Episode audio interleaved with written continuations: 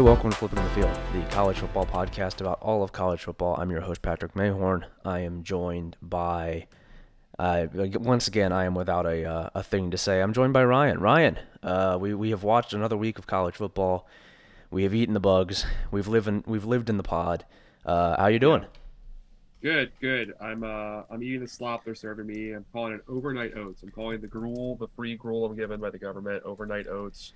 Uh, I'm I'm looking at you know uh, Alabama, Texas A&M. I'm clapping like a seal and saying, "Yay, good for Nick Saban." I'm happy. I, that was a fun football game. Mm-hmm. Um, that's what I'm doing. That's Yeah. kind of my vibe today. Yeah, we love to say it. We are going to see the newest. Uh, I don't even know what the new Marvel movie is. It's probably Doctor Strange or something. It seems like it's usually Yeah. Doctor Strange. It seems like most movies that they put out is Doctor Strange. There's a new Doctor Strange movie. I think every two weeks, roughly. Yeah, it seems like they, they, they release them about as frequently as you would release like a television episode. So oh, here Well, well, they made they made movie. that. Um, what was that movie? Everything, Everywhere, All at Once, which people are pretending is not a Marvel movie, but it's clearly just a Marvel movie without Marvel characters in it. You know what I mean? That's just Yeah. a Doctor Strange movie without Doctor Strange in it. That's all Yeah. they're doing. Yeah, you could. I mean, you could even say that about most movies. Most most movies are just Marvel movies without Marvel characters, which is And most football games are too now. Yeah, most football games are too, and the announcers really love to treat it like that, and we do love it. We we love that this is all of American culture now. It's good, and we're happy about it. Um, we've got week whatever to, to recap here. We're six games in for most teams. I think it's technically week seven, but I, who cares? Um, it was a kind of a weird week. I, I, I think pretty good. Good games in general. We've we've not really had a bad week yet. We've not really had a stinker. Um, but I thought this was pretty good. I thought there were some very weird things here that we were going to talk about, weird results that don't really make a lot of sense. Um, weird results that maybe we're looking at them a little closer do make some sense about teams that maybe we had different opinions on coming in. Um, we are going to uh, talk through all of this, and then we're going to, on the premium episode, which is exclusive to meetatmidfield.com subscribers, go over to meetatmidfield.com and subscribe if you want the premium podcast, because on that, we're going to be kind of reframing the sport through six games halfway through the season very sad to think about that we're halfway through the season.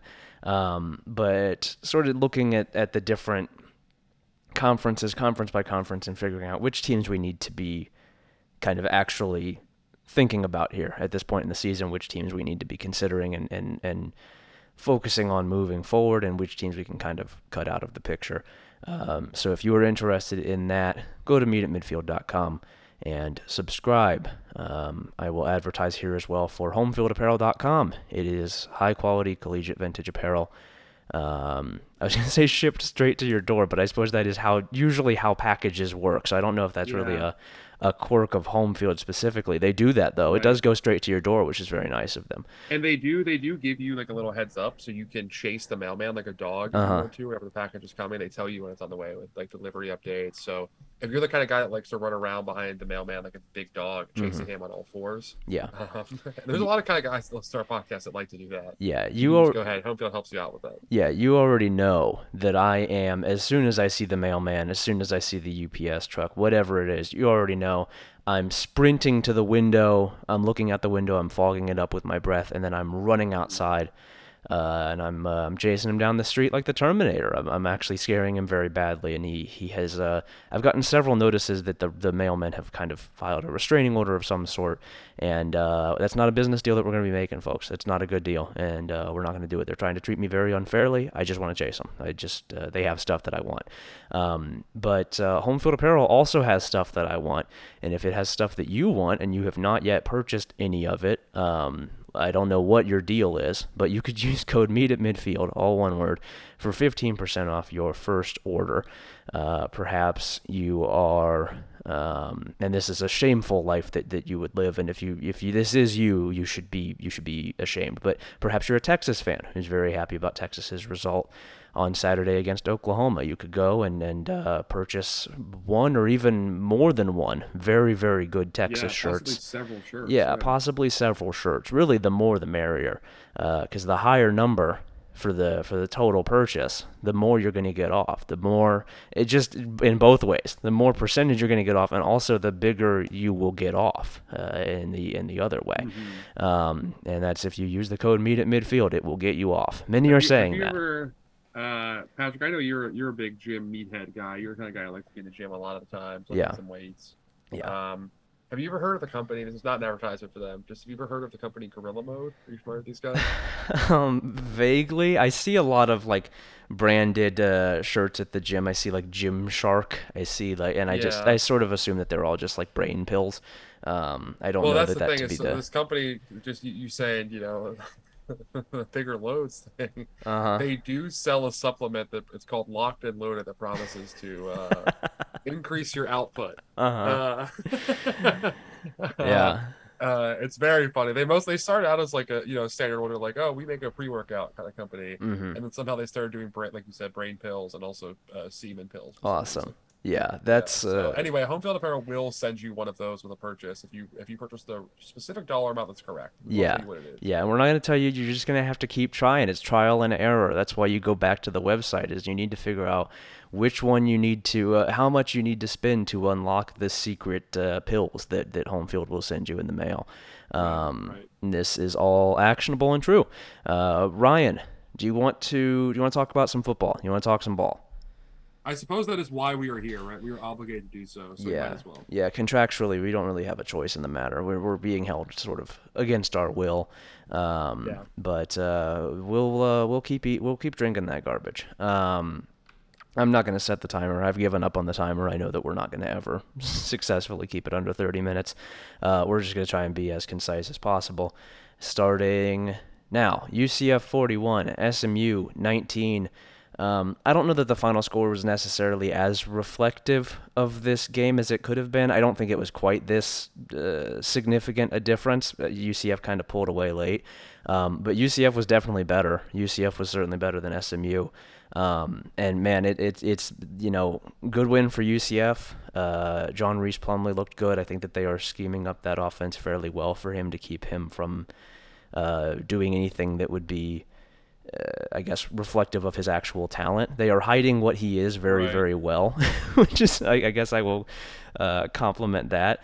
But uh, man, SMU, it's just not good. It, it's not, it's not good. They, They are, have, they have to move on from Tanner Mordecai, dude. What are we Yeah. doing? Like, when are we gonna? How long did he play this game for? yeah. He he just uh, 27 to 44 for 277 and an interception.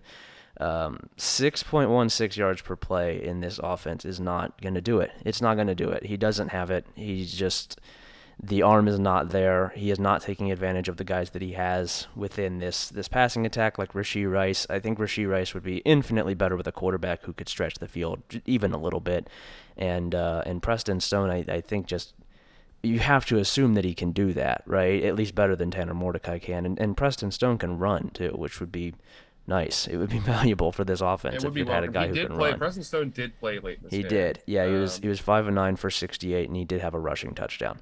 Um, I would just I would like to see more. I'd like to see more of him and less of, of Tanner Mordecai. I think at this point, if you're SMU, like, what do you have to lose by doing that? You know, I, I don't really understand what would be the harm in, in trying it. They've already lost several games that they really came into the season thinking they weren't going to lose.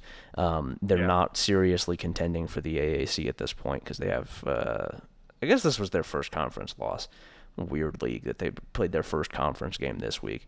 Um, but like they're not going to beat Cincinnati in two weeks. We know that. Um, they, Well, I mean, I don't know if we know that. Cincinnati's been. well, We'll talk about them soon here, but they've they've had a pretty rough start to the season. I, I Um, absolutely refuse to uh, to formulate any opinions on Cincinnati not looking good against a bad opponent because it has never mattered before, and I, I don't think that it's going to here. Um, I think that they just do that. I think that's sort of just how they are. Um, but if you're SMU, man, I'd like at least give yourself a chance. At least give yourself a chance against Yeah. Cincinnati to do something because you know Tanner Mordecai's not going to do it. You know he's not going to do it. Have you seen Preston Stone's picture on ESPN on his on his player profile? I have not. He is kind of a Quinn Ewers style individual. Okay. appearance. Yeah, I like Uh, that. Kind of like a you know a guy named Preston who's a you know former like top 100 overall player and quarterback in the Dallas area. Mhm. You don't really expect to look like this necessarily. I'd say. Yeah. Uh, let, little bit let me up. let me let me let me let me get a look at this at this individual. a little bit quirked up. Let's he kind of has like he kind of has gas station clerk vibes. Okay. Yeah, yeah, I could see it. He does have sort of the the the he has Quinn face a little bit. I can I can see Yeah. that. Um, He has like a friendly McDonald's cashier kind of look. Yeah, he, he kind of looks like Jeremy Ruckert's son. He kind he kind of he looks like he looks like a smaller version of Jeremy Ruckert. Um, Yeah. regardless, of looks like the assistant GM for Pep Boys. yeah, for sure. yeah, for sure. This is uh, yeah, yeah, absolutely. Um, yeah, this this man runs a uh, runs a like a mobile like a like a food uh, food truck A sandwich mobile shop. dog grooming service. mobile dog grooming service, mobile child grooming service. No, yeah.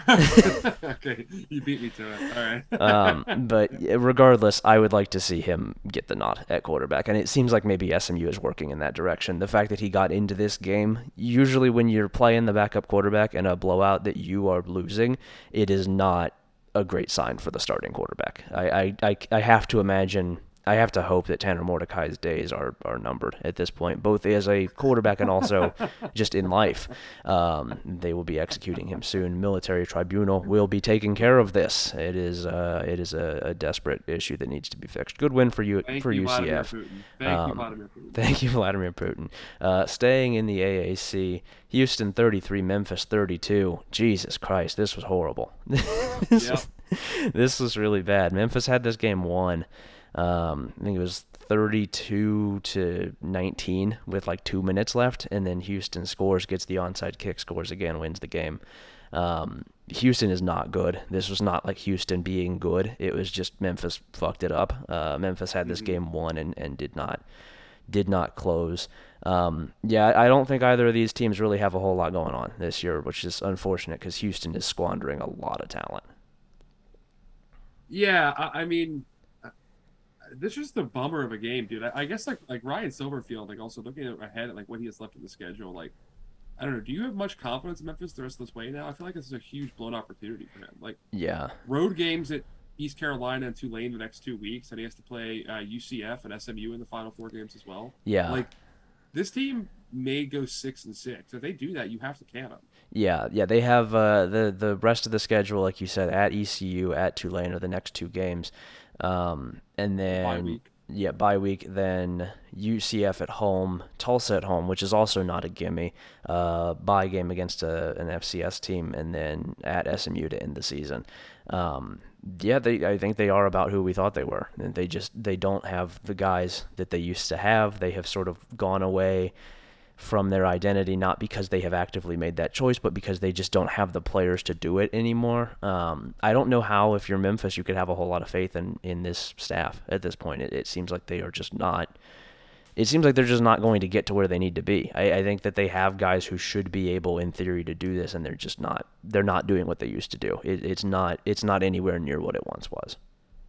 Yeah, I, I mean, it's definitely clearly there's just I, I don't see anyone on this team who looks like a, an NFL player. Right? There's no Darrell Henderson coming through that door. Like, I, Yeah. like I mean, I know Javon Ducker's supposed to be that guy for them, and uh, he's been okay. I, I don't think it's necessarily that he's been like poor uh, as a player. Like they have Asa Martin playing at running back, who's been all right, but like there's no one special. There's no guys you look at like that's a difference maker. Yeah. You know that guy is uh that guy is lighting this team up. Like Oh man, they even brought in. I forgot about this guy. I covered him in high school. Uh, JoJo Scates, who, if you remember correctly, was a four-star receiver in Yep. Dayton who went to Iowa State, went to JUCO, then ended up back at Memphis somehow. Is there now? Yeah. Like averaging, I think, 38 yards a catch through so far this season, uh, and, and just like, but they're not doing anything. Like, doesn't matter. Like, they're because they're not getting those plays open often enough. They're not consistent on offense. Like, Yeah.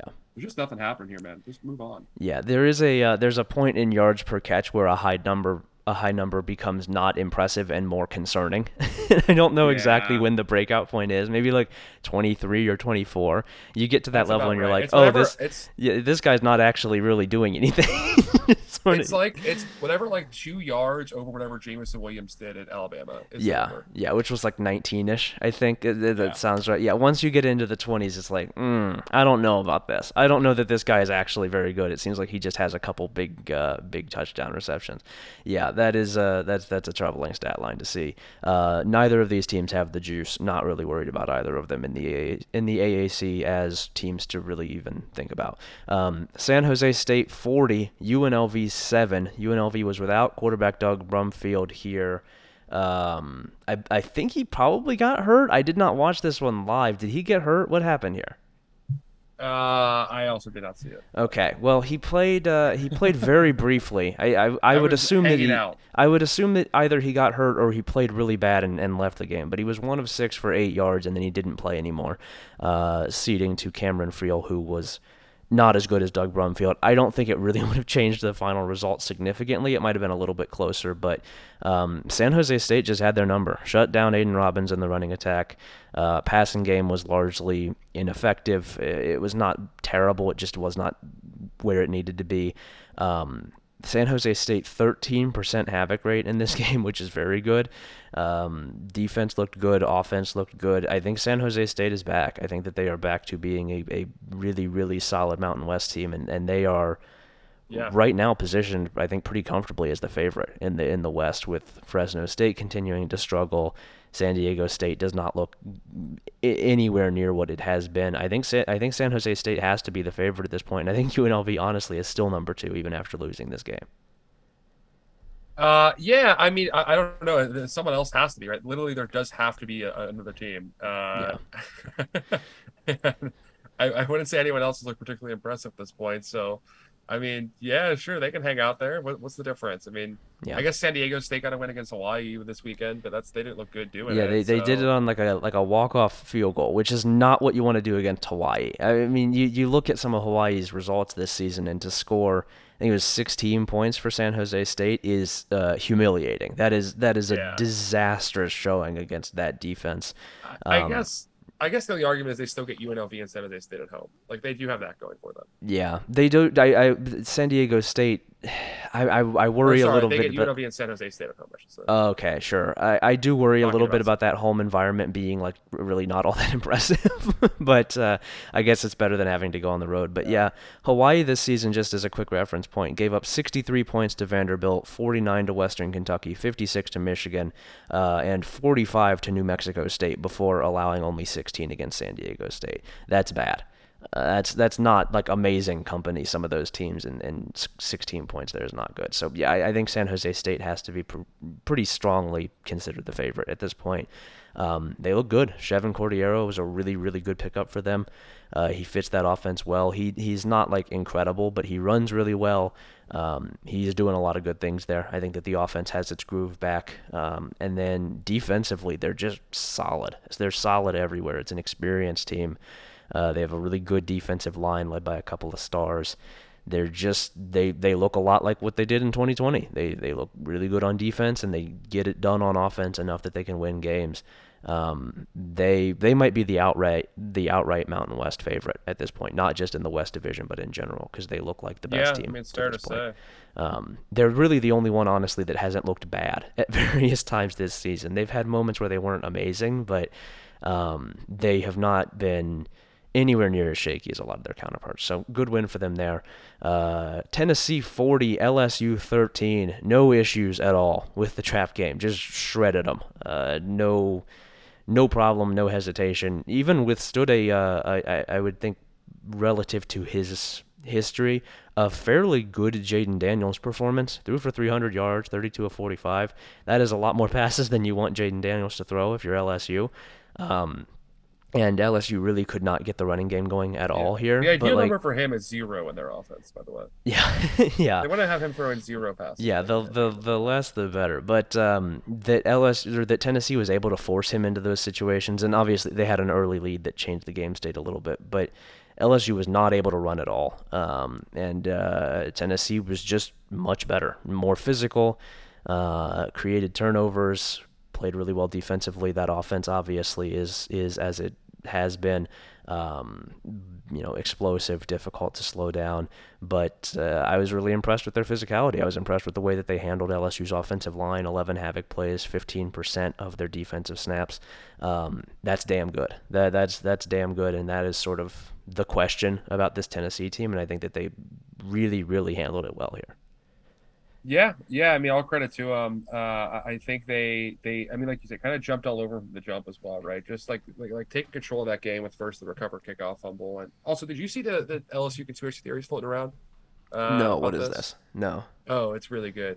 Uh, So they have accused. Uh, te- let me just pull up the exact post. I don't want to. I don't want to misquote it, but basically, there's some kind of device they're saying, which is like an EMP, except for a person's brain, you can use. And there's an LSU fan. Are they, Uh, are they saying that did, did, did, did they did LSU have Havana syndrome? Is that like the Here, here's the post. Here's the post. okay? Breaking. Tennessee. It's, it's the way it's described is the best. Breaking. Tennessee potentially used EPMP on opening kickoff. An electrophysiomagnetic pulse is a low-intensity burst of magnetic field, a frequency designed to scramble sensory electrons and disrupt the brain's electrocurrents. This result is an instantaneous and temporary loss of motor strength and muscle.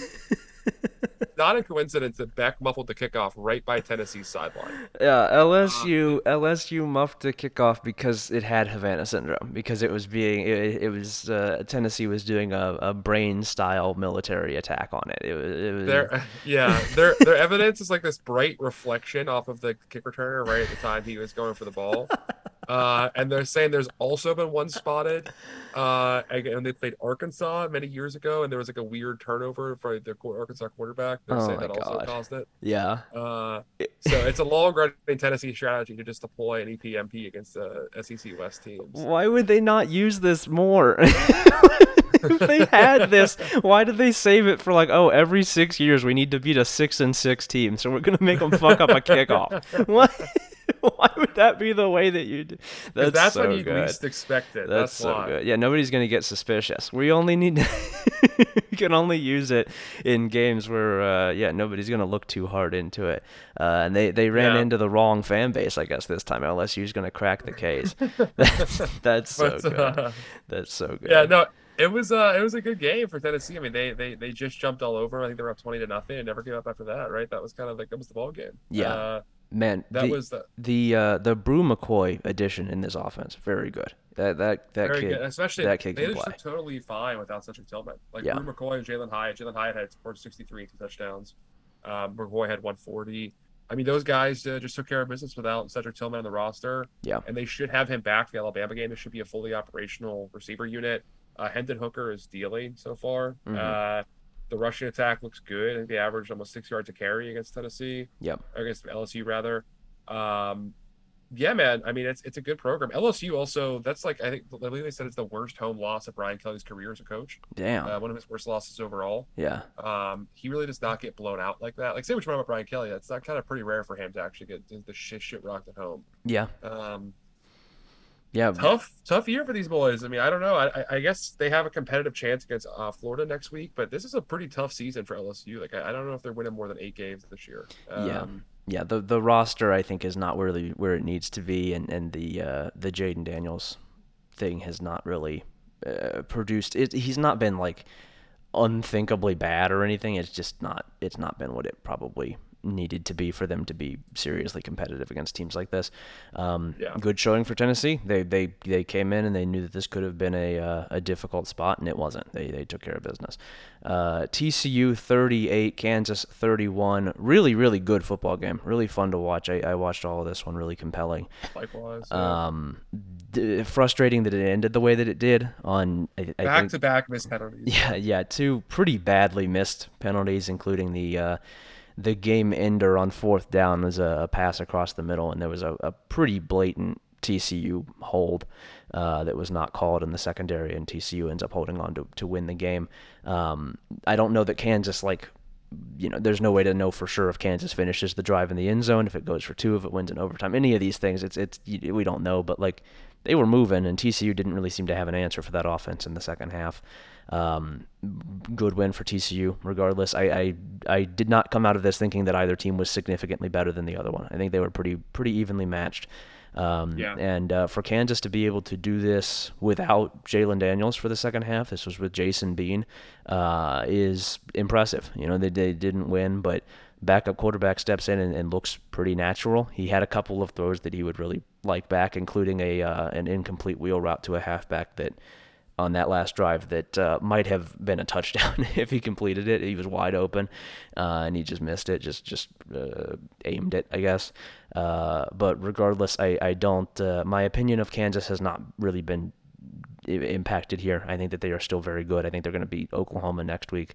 Um, And uh, TCU, I mean, they're they're what are they six and zero? Are they five and zero or six and zero? I don't. Uh, Uh, they're five and zero now. I believe they already had their bye week. yeah, yeah, five and zero. Uh, they they move the ball well. Offense looks good. Yeah, Defense. I still keep waiting for the fraud charges to, to hit. I, Yeah. I keep waiting for it. I, I'm. We got two back-to-back games here, two straight weeks that I think are going to be pretty helpful for for telling us that, to tell telling us if TCU is really worth considering as a serious contender, or if they are more just, you know, doing what they need to do against teams that they are more talented than. Because next week they get Oklahoma State at home, and then after that is Kansas State at home.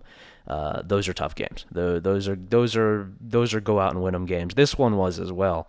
Uh, and they did it, and good for them. They they Sure. they were good I'm in this just- game. I'm not buying it, man. I'm sorry. I, I'm Yeah. just like, uh, uh, it still doesn't feel right to me. I know that. I know they.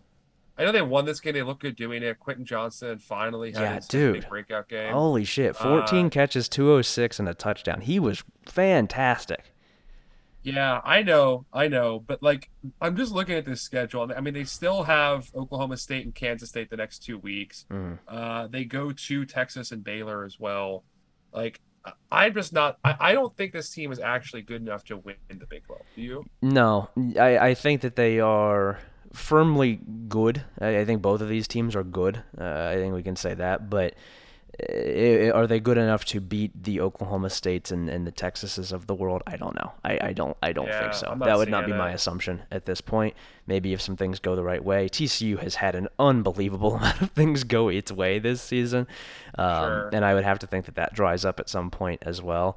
I am. I am praying on their. I'm gonna be honest. I've become a TCU hater now. Yeah. I'm praying on their downfall. I've gone back and forth on it, where I was like, well, you know, I didn't like them because of Sonny Dykes' move, and then I was like, well, actually, Sonny Dykes is a good coach. I just kind of pissed at him about leaving SMU, Yeah, and now I'm back to hating on them again. They're they pissed me off. They're annoying me. yeah. Uh, they're they're probably the most Reddit team of the season uh, to me. I know They're- Kansas is lost, and people on Reddit have stopped paying attention to them. hmm Uh, it'll be TCU. Yeah, it'll be TCU. Yeah, uh, uh, that's that seems fair. I, I will. I'm looking forward to seeing them against Oklahoma State and Kansas State. I think those will be really Yeah, interesting and instructive games. Um, last thing here, Kansas's wide receivers, man, very good, very very good, very good in a weird way. They, they they're like, it's a it's a strange bunch. Like They're Luke- good in the Marvin Harrison Jr. way of just they they don't get any separation at all. They just Yeah. only win contested balls. Yeah, I don't need it. And It's uh, that's not for me. I'm not uh, I'm not looking for that. yeah, the only real separation that they ever get is when it is schemed up, uh, which is pretty often. They do that pretty well. But they uh, these guys are not like the fastest receivers in the world, but they just they make really really impressive uh, catches. Mason Fairchild specifically, the tight end, had a crazy catch in the seam where he like at the last second completely whipped his body around to make the catch, and it was it was it was his own fault that he had to do that, but that he made the catch was still very impressive. They are, uh, it's an athletic group in a really weird way, and I, I like that. Um, yeah, I think both of these teams are good. Good game. Disappointing that it ended like that, but not uh, not the end of the world. Mississippi State 40, Arkansas 17. Arkansas without KJ Jefferson. Um, we said it last week. We will say it again here. The injury reporting is out of control. It is. It, come on. It's so annoying. There were like 25 starting quarterbacks this week who did not play. Um, that uh, I mean, unless we just missed it, which maybe maybe in the case of No, I mean the KJ one. Like I, I, I did watch that game and see he was injured last week and knew he was questionable. But like, yeah, just go, like going all the way through warm ups and being held out last second. A lot of teams are doing this. Yeah. I, like I've seen I, the only one I've seen comment on it directly. I'm sure there's others out there. If you guys have seen it, please send it our way. I have seen Pat Narduzzi directly say that it's because he doesn't want to give like bookies an edge. To which to which question I say like why? Like why Yeah. do you care? why did yeah But it's so bizarre. It's so bizarre. Like people are like looking for, you know, gambling and for I, I don't know. Like, I, I guess why are teams doing this now though? Why are they hiding so many injuries more than they used to? There's like the competitive advantage you're getting in this stuff seems so minuscule to me. yeah Um, the idea of forcing a team to prepare like they don't already have an assumption or like. What do you do? Are you changing your whole offensive playbook week one to week two because of an injury? Like, is that really what's happening? yeah yeah I, I, don't think so. like yeah like Alabama did this with Bryce Young where it warmed up with Bryce Young and said that he was the starter and then he didn't play. Um, it, it happened in, in several other spots. The SEC specifically had a lot of these this week. Will Levis didn't play at Kentucky. Um, KJ Jefferson didn't play here. It, it is, I, I, it's you know, there's a lack of oversight. There's nothing that would force them to do this, and local media certainly isn't going to do anything about it. Um, but it is, it's, uh, it, it's frustrating. Not as like a oh, we want to be able to pick games better or things like that. Like it's frustrating because it would just be nice to know. It would be, it would be nice ahead of time. We just need to, standardize it. to it. know yeah. like what is going to happen or to, to know like what to expect from a football game because yeah obviously Arkansas not having KJ Jefferson changes this game um, I think Mississippi State probably still wins the Barry Odom defense is not good uh, and Mississippi State has I think kind of turned a corner in its uh, offensive uh, abilities just in general I thought Dillon Johnson looked good again at halfback Will Rogers keeps making throws um, but it is still like it's just it's frustrating. It's frustrating that a lot of these games are now we don't know who's going to play. We have no idea who who's going to be playing. It's not just at quarterback; it's at every position. Uh, where you go in Saturday and an hour before the game, it's like, oh, uh, X star isn't dressed for the game. It's like, okay, that's strange. It's nobody nobody told me. Nobody seemed to know about this until right now. Um, it's frustrating. I, I don't uh, I don't know what the Yeah. fix is. It's just it's annoying. I mean, like the idea is you can just standardize what the NFL does, right? Like the Yeah. idea is once they move to, I'm sure what's going to happen is once they move to these uh, kind of power two leagues it's working towards, or even like some kind of power four situation, whatever's going to happen. Yeah. Uh, I think the TV networks are going to start as they get more and more in bed with gambling. They're going to start mandating just uh, reporting on this. They're going to make it a deal with the conferences. They have to include reporting on injuries more as more standardized procedure. Yeah. Um, which they should anyway, right? Like, I don't know. You see it all the time in the NFL. It's like very standardized now, of course. And I think it's probably the best one, best version of this. Yeah. Uh, hockey's is the worst version probably in pro sports, which is like indefinite lower body injury. Could be Mhm. out anywhere from four games to 45 games. Yeah, hard to know. say. we, It will be interesting uh, to see how long this guy is out. We also don't know.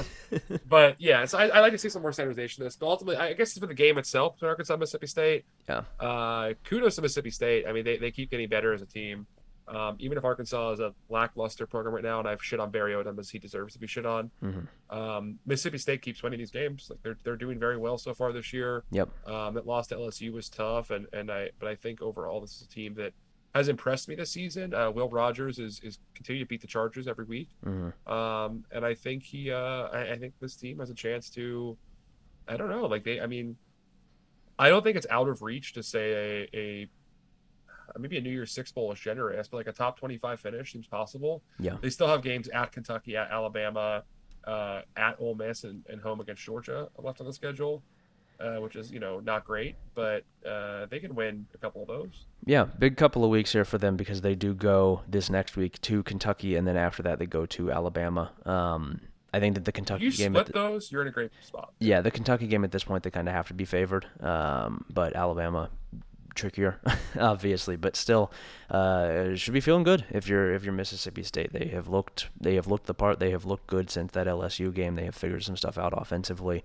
Uh, good win for them here, even with uh, Arkansas not being at, at full strength. I will still give Mississippi State plenty of credit for taking care of business so comfortably. Uh, speaking of taking care of business very comfortably, Texas 49, Oklahoma 0 uh, just beat the shit out of them. Just absolutely beat the shit out of them. Never competitive. Uh, Quinn Ewers was great in his return. The Texas offense in general looked really good. Bijan Robinson was great. Um, and then on the other side of things, Oklahoma looks incompetent. Oklahoma looks completely incompetent. They've they've they are It's terrible. the the, I mean, it's- the it's- floor has fallen out there. Absolutely. Uh, the defense from Brent Venables this like so far this season is just appalling. Like, Yeah. like that's like the offense has not been uh, perfect, but the problem here is that it's his unit. It is the, how bad the defense has been. Yeah. Um, I wrote about this in my Sunday Hangover review, but uh, over their last three games, they have allowed 1,762 yards and 145 points in three straight losses. Uh, Texas tripled them up on yards on the dot. Yeah. Uh, it was 585 to 195. They couldn't even get 200 yards of offense in this game, which is pathetic in its own right. But they also let up almost 600 yards of offense to Texas. Yeah. Um, they were never competitive. There was never a competition in this game. Uh, they had like one red zone attempt where they were almost scored to make it like 28 27. Or, or sorry, 28 to 7, I think it would have been. Yeah. Uh, and besides that, they were just not competitive the entire entire way. Um, they they weren't in this game at any point. They haven't been in this game at any point, and it's the worst Oklahoma team this century, certainly. Yeah. Like they went eight and five a couple times under Stoops, but you have to go back to like the 1998 John Blake program when he got fired to find the last time in Oklahoma he's been this bad. Yeah. Uh, and it's not getting easier the rest of the way. They still have a really hard schedule left too, like by their standard. It's it's uh, I mean they're they're not going to have an easy go at this thing. They're three and three right now, uh, and they're still going. Uh, they have a home game against Kansas this week, which they're going to lose. Then their Mhm. bye week. Then they go at Iowa State, home against Baylor, at West Virginia, home against Oklahoma State, at Texas Tech. Yeah. Like they maybe win two of those games if they're lucky. Yeah. That sounds about right. Yeah. And Man. they have to be road games, right? They have to be road games at one of Iowa State, West Virginia, or Texas Tech. So not your good. best case, I feel like you're going five and seven this year. You're not making a bowl game. When's the last time Oklahoma didn't make a bowl game?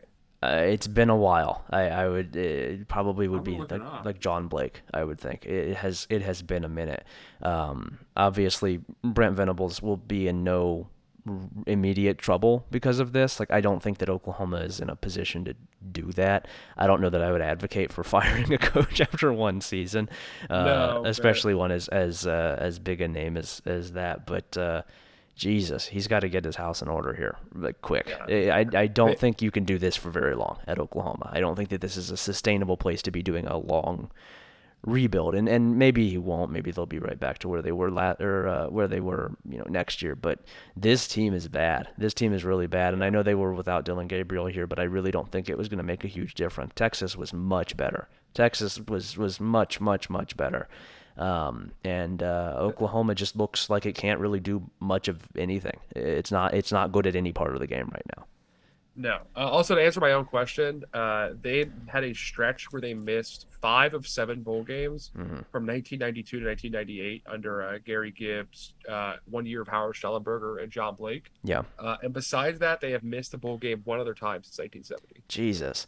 Yeah, it uh, things could get pretty bad here for Oklahoma if they don't if they don't find a way to pull out of this. If they don't find solutions going into next season, um, I'm sure that the talent will be, you know, uh, recovering a little bit. They lost a lot of guys who were going to contribute to this team to the portal when Lincoln Riley left. I get that, and they're gonna you know develop younger guys and they'll be better for it. But not my problem. yeah, not my Yeah. problem. Uh, but also they're going to be going to the SEC, and I, I think things could spiral here a little bit for for Oklahoma, um, in a way that that program has not seen in in you know.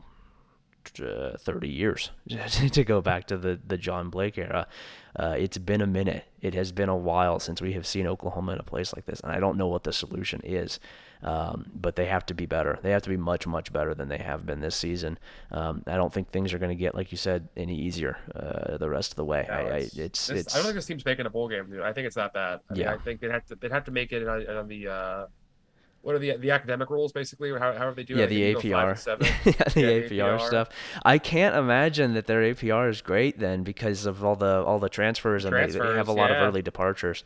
Um, yeah, I, I, I would have to think that, that this is probably not going to be a bowl year for Oklahoma. Of course, we'll say this and they'll go and, and beat our beat our favorite team in the world next week. But uh, I, I don't. Yeah, well, what can you do? Speaking of your favorite team in the world, Patrick, the Purdue Boilermakers win 31-29 at Yeah. Maryland. Um, hey man, the Big Ten West is a fun little race going on now. Yeah. there are uh, there are four teams in it. Uh, Illinois, Purdue, Minnesota, and Nebraska are all in the Big Ten West conference race. You think I'm joking? I am not. Nebraska's now two and one in the conference. Uh, Uh, just, they are in the mix. just like you draw it Uh, up. Those are the four teams we were all expecting to be seriously contending in the Big Ten West. Just how you just how you right. expect it. Um, That's right. Uh, but no, I mean, yeah, Purdue, really good win for them. This game came down to it. I don't know if you watched this at all. I, I caught the ending of it. yeah, I caught the end. Uh, yeah, Maryland had a chance for a two point conversion to tie. They got it the first time, called back on a kind of a questionable ineligible man downfield penalty. They couldn't get the second one. They ended up losing with, you know, 31 29 with uh, no time left on the clock, um, as you kind of lose every game, I guess. Yeah. Um, Classic way to do it. yeah, that is kind of the way most teams do lose games with no Mhm. time left on the clock. Yeah. Um, uh, I don't know. Purdue.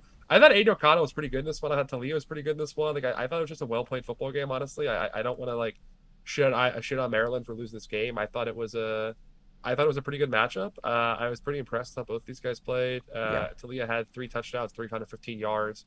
Aidan O'Connell had 360 and two.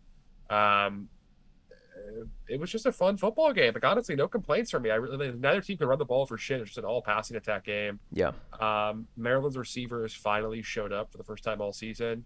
Uh, Corey Dyches was fantastic. Uh, Payne Durham really won the game for Purdue though. They uh, they had a dagger of a first down uh, late in this game where he caught the ball, ran for like 30 yards, and carried three defenders to their 15. Yeah. Um, just a huge play. Um, yeah, awesome game. No notes. Uh, really fun Big Ten football game, and uh, I'm glad these two teams played. Yeah, yeah, big, uh, big win for Purdue. Uh, I will, uh, I'll, I'll give Jeff Brohm, a coach who I usually don't like, I'll give him credit here. He has, uh, he has proven me wrong on, on thinking that he can't just reload the passing attack with, with new receivers every season. Uh, he can, he can. It seems like it kind of runs itself. Um, they, they, uh, they make you play whack-a-mole defensively against this passing attack because. Maryland pretty much shut down Charlie Jones here, and it didn't matter because a whole bunch of other yeah. guys popped up. Payne Durham popped up. Uh, Mershawn Rice was making plays. T.J. Sheffield had some plays. Um, Tyrone Tracy had some plays. They just they have a lot of guys, and Aidan O'Connell's really good at spreading the ball around. He is a very very competent, very good Big Ten quarterback. Um, and uh, and and Purdue, I think, won because of its ability to have new playmakers pop up at wide receiver when Charlie Jones was being doubled pretty consistently through the game, uh, and then also because of its run defense, which we mentioned coming in as very good. It was good last year. It has remained good this year. Um, and uh, yeah, they are absolutely a, a threat in the West. I, I'm really, really curious about the the race among uh, Nebraska is technically in it, but I think we, kind of can, can agree that yeah. there's a top three there, uh, a compelling well, maybe. top three. I, yeah, I guess I, I guess certainly like. Well, here's the thing: is Nebraska plays Minnesota, I believe, this week. Uh, Nebraska uh, plays and, Purdue this week. Nebraska goes to Purdue. Oh, sorry. Week. Okay, just kidding. Um, then, but, then Illinois plays Minnesota this week. Yeah. Um, so we kind of get kind of get a little bit of everything for this this uh, this. Yeah, but I guess the, the, thing week. here is that like if Minnesota's without Mo Ibrahim, then Illinois is going to win again, which means Nebraska is still right there in it, right? Like I mean, yeah, Nebraska won't go away, baby. They're they're hanging in. Uh, it's the Mickey Joseph effect. You're hearing it more and more. No, yeah. but um, uh, what was going to say? Yeah, uh, one thing I guess for Purdue is just cut down the turnovers a little bit. They were they did have to turn the ball over three times this game, which kind of kept Maryland in it. Kind of mm-hmm. stop doing that. You're going to look a lot better, um, get more efficient. But I'm excited to see the rest of the season for these teams. I'm looking forward to seeing how the Big Ten West plays out. Yep. Um, other game we had here: Texas Tech 31, Oklahoma State 41. Took a rally from Oklahoma State to win this game. They were trailing for a good bit mm. at home against Texas Tech, which was not something I advised to do. uh, but they did. They did ultimately win the game. Um, I don't know, man. I'm still. I know they're now like a top what seven team in the country after this. They're they're eighth now uh, according to the AP poll. Yeah. Come on, it's not a top eight team. I, am watching the game. It's not a top eight football team. I, I think maybe you need to give a little more credit to Texas Tech, which I think is firmly competent. Uh, like they they they've looked pretty good against good teams consistently this year. They are not winning these games, but they they're not bad. They're not a bad team by any means. I don't think that it's they're that a bad team. I don't think that look, it's like Oklahoma that shameful State... to, to struggle with them for a little bit. And Oklahoma State ultimately put the game away. It was not a great Spencer Sanders game, but they uh, they they won in a little bit of a different way than we have seen from them this year, and that is something that I'm always going to be you know, not upset about seeing is when a, a team that, that uh, fashions itself as a contender, either at the conference or national level, uh, wins in a way that is different than their usual approach. I, I don't have issues with that. I think that that can be valuable. Well, I'll give them credit here. They uh, are not credit. I'll give them an opportunity here. They do have the chance to just prove me wrong the next four weeks because they play uh, four consecutive. Sorry, uh, yeah, four consecutive ranked teams the next four weeks. Okay. So, uh, they go at TCU, home against Texas, at Kansas State, at Kansas. Yeah. So four ranked teams, three Yeah. of them on the road. Uh, hey, if you go three and one, then you're you're a playoff contender that Yeah. stretch. So, Yeah. So good luck to you. Man, this if you don't, this conference claim to be rules. yeah, this is a good. I still think it's going to get sorted out a little bit. I think it's going to come back to earth, but it's been a really fun year so far. yeah. Um, are, are you still betting on Texas here? I think I am. For for winning the winning the league. Yeah. I, I don't know that I ever was. I don't know that I'm I, I, I was not quite on that level with you. Um, that they that Oklahoma State has that game at home is going to be I think pretty important. Uh, the other three that you mentioned are all on the road, which is really really not ideal. That is that's that's tricky. That they have to go to TCU, to Kansas State, and to Kansas. Those are three stadiums that will be full that will be full and will be loud and will be difficult to play in.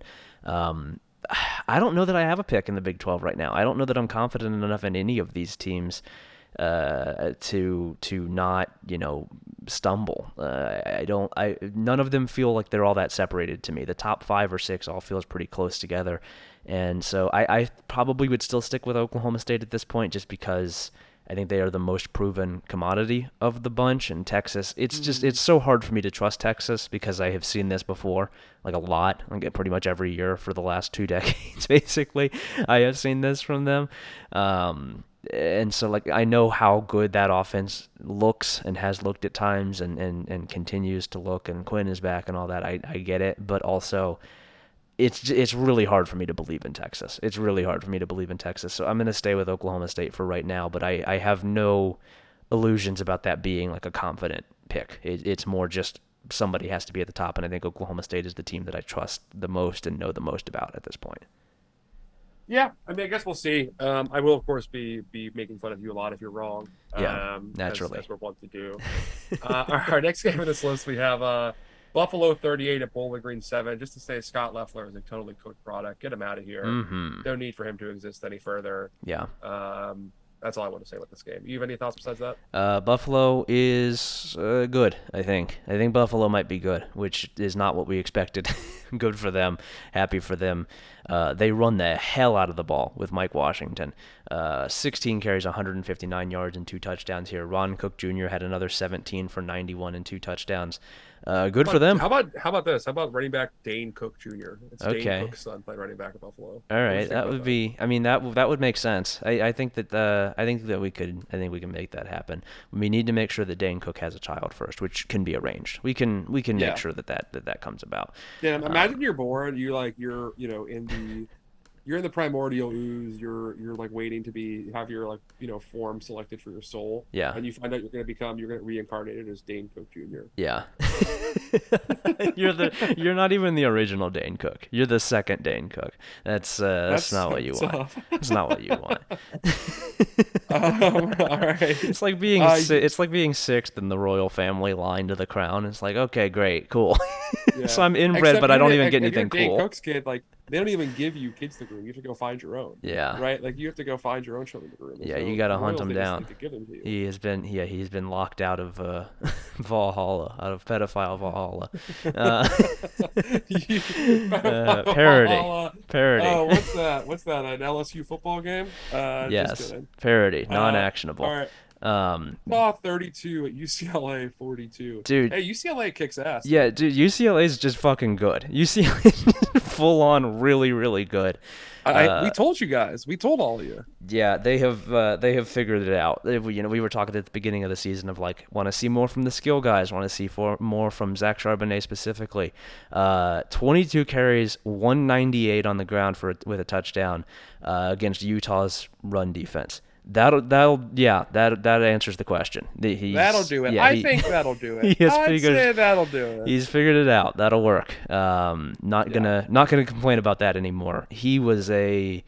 Uh, I mean, he he looked like the fucking video of Derrick Henry in high school, right? Where everybody's like five foot seven, and he's he looks like he's about six four and and two hundred and fifty pounds, and he's just running through everybody. That's what Zach Charbonnet did here too. One of the better defenses in college football they had no answer. They had absolutely right. no answer for him. Well, I, I, will say it comes back down to the problem we talked about in the preview, though, right? Which is like this Utah defense is good and it's like very well coached, but the they just don't have size in defensive front this year, which is what yeah. we're not used to. Yeah, they are they are without the top guys in the trenches that they really kind of need for the offense to be or the defense to be at its best. Um, but uh, yeah, to to UCLA's credit here, 56% success rate, 60% through the air. I, I have not even mentioned Dorian Thompson Robinson who has uh, he has taken the step I think that we wanted him to see. He's not like incredible. He's not a game changing quarterback, but he is damn good at operating that offense. He just he does what he needs to do. He pulls the ball when he needs to on options.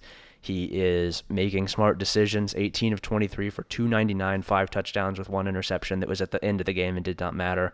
Uh, This was a more dominant UCLA win than the final score indicated, and the final score is pretty strongly in their favor. Uh, Utah got a, a late pick six, that, that interception that I mentioned, to make it closer than it than it really was. Um, I think UCLA is the team to beat in the Pac-12. They have been the most impressive of the bunch. Uh, they look really, really good. They look really good And- at, and at really quick everything. before we get into their, their big picture, I just want to jump in on, on DTR. I'd say he's basically elevated himself to the level of Hendon Hooker, right? Yeah. Like he's become a Hendon Hooker quarterback for UCLA, which is all they needed him to be, right? Yeah. Which is like a very, like you said, an efficient, accurate passer who does not turn the ball over very frequently, uh, and creates yards with his legs and through the air. And, and like that, that this offense has such a different dynamic when he's doing that. Um, that it's it's a huge credit to him for his improvement, uh, and also Jake Bobo. I, I didn't have a ton of yards in this game, Mhm. but had two huge touchdowns for them. One of the one of the best transfer receivers in the country. One of the Dude, best he- transfers. Period. He looks like such a nightmare to have to deal with as a defense. he's Yes. so just He's just big. yeah. What a weird guy to have to cover because he's so physical. He is so big. Um, I really like the way that they use him within this offense. I just I really like the way that this offense is designed. I've said it before. Uh, the Yeah. passing game I think is really cool and, and, and optimizes their talent in a really good way. Uh, the rushing attack obviously is what it is when it is cooking, and it has been cooking recently. Um, and I'll, I'll I'll say you know generally this is not a sentiment that we will that we will echo. We believe that uh, having more talent is better than having less talent. But I do think in the case of UCLA, everybody should probably just shut the fuck up about Chip Kelly's recruiting because it doesn't matter. He doesn't need it. He he's he's fine. It's uh, Yeah. it seems He's like he has. he needs to get to win. Yeah, it seems like he has pretty well proven it to this point in his career that he does not need to recruit at an elite level. He doesn't care. His offense doesn't call for it. Um, Well, I I guess the thing you get mad about is what I think he's going to do is probably leave UCLA after this year for a different job and tell them to go fuck themselves and figure- figure out a way to win without Dorian Thompson Robinson, Jake Bobo, or Zach Charbonnet.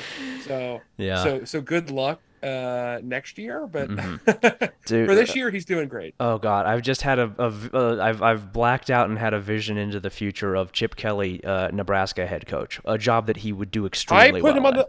I put him on the hot board. Dude. Yeah. I have him on the list for that. Yeah, The only problem is that Scott Frost is a good personal friend of his. I don't know if he'd take the job after they fired Scott. that is fair. D- yeah, I um.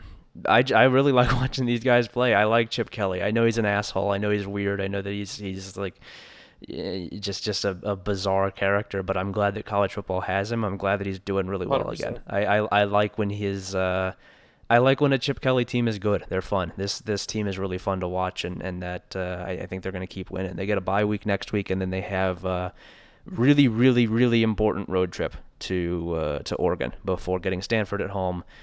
Uh, at Arizona State, Arizona at home as three pretty easy ones before the big game against uh, against USC in the, the penultimate week of the regular season, and they close at Cal. Cannot wait. Um, if I mean if they beat if they beat Oregon, it's a it's a one game season. It is absolutely a one game season, and then we are looking potentially at playoff UCLA, which would be wonderful. Uh, I know that Well, they the part that's not. fascinating is that like you might get UCLA and USC playing each other in two out of three weeks because the, Yeah. there's no divisions anymore in the Pac-12. They, they got rid of the division setup. So, uh, like you could have USC and UCLA both be undefeated in that game, and the winner doesn't even matter that much because they have to play again two weeks later. Yeah, we would almost need uh, uh, we we would need USC to stumble somewhere before that, which I think is totally Surely they won't possible do that. because they have to go to Utah like this week, right? I I, I believe Yeah. that that's this week. Um, Utah is, as we have talked about, not quite what it usually is, but I do think that you don't. Uh, I think they can still beat USC basically. Um, but yeah, UCLA really really fun, really really good, fun to watch glad that we were right about them partially because I am selfish and want us to be right about things, but also because I just I like when they're good. I think it's fun. Uh, Wisconsin 42, Northwestern 7. I have no thoughts on this at all. Um, Northwestern is Oh, terrible. I think it's just I, I don't know if it is terrible, but I mean, like I guess the question is how bad does it have to get to you consider to make a change about Pat Fitzgerald? Like, I know it's not going to happen, but like it's really bad right now. Like I don't think they're winning a game the rest of the way. yeah. I think they're going to finish one and eleven. Uh, are they okay with that? Do they care? I mean, I certainly wouldn't be, but I'm serious. I'm a serious person, and they aren't. Um, so Yeah, I, I- I don't. Yeah, man, I mean, it's really fucking bad. It's really bad. Uh, they they don't do anything well. They they don't they don't even play defense anymore. That was like their whole thing before, and they don't do that at all. I don't know. I, what is the point? What is the value of this? I know that he's an alum. I know he's been there forever, but Jesus Christ, he doesn't have it. They don't have it. and it's clearly getting worse too, right? Because if you go back to like, if you, uh, basically the last, if they do finish one eleven this year, they will be uh seven and twenty nine in the last three non pandemic seasons. Jesus So Christ. if you take out that 2020 season, they had, they, had, they did have a top 10 finish. Credit to them, yeah. but I, I'm not buying that as like a trend line. I think yeah, that's I mean, yeah, Indiana also had a top 10 season in 2020. I, I, uh, it's, Right. I'm not going to take a whole lot from 2020. I think that that is a, a, a wash for most teams.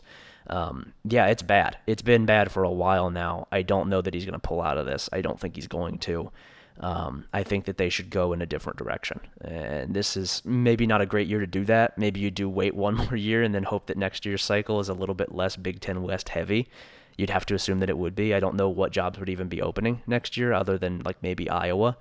But I mean, go get somebody smarter than this, right? Like, Yeah. hire. You have all the money in the fucking world. Clearly, you have this brand new facility. You're in like one of the. You're in the richest conference in the country. yeah, Uh, go get somebody who knows the like. It's it's a winnable job. I'm sorry, like they can do better than this. I know. Yeah. The, I know the history of the job has been, but that's no longer the history. Recruits don't remember that Northwestern. I remember Northwestern that won ten games a couple times. Like, yeah, you can win at this program if you know how to recruit well. And the guy, someone who can advance this Pat where if it's past where Pat Fitzgerald was at, Yeah. is what the answer is next. yeah. My my hand on the uh, on the coaching search uh, Ouija board has has led me to the game that we're going to talk about next and the coach in it that we're going to talk about next.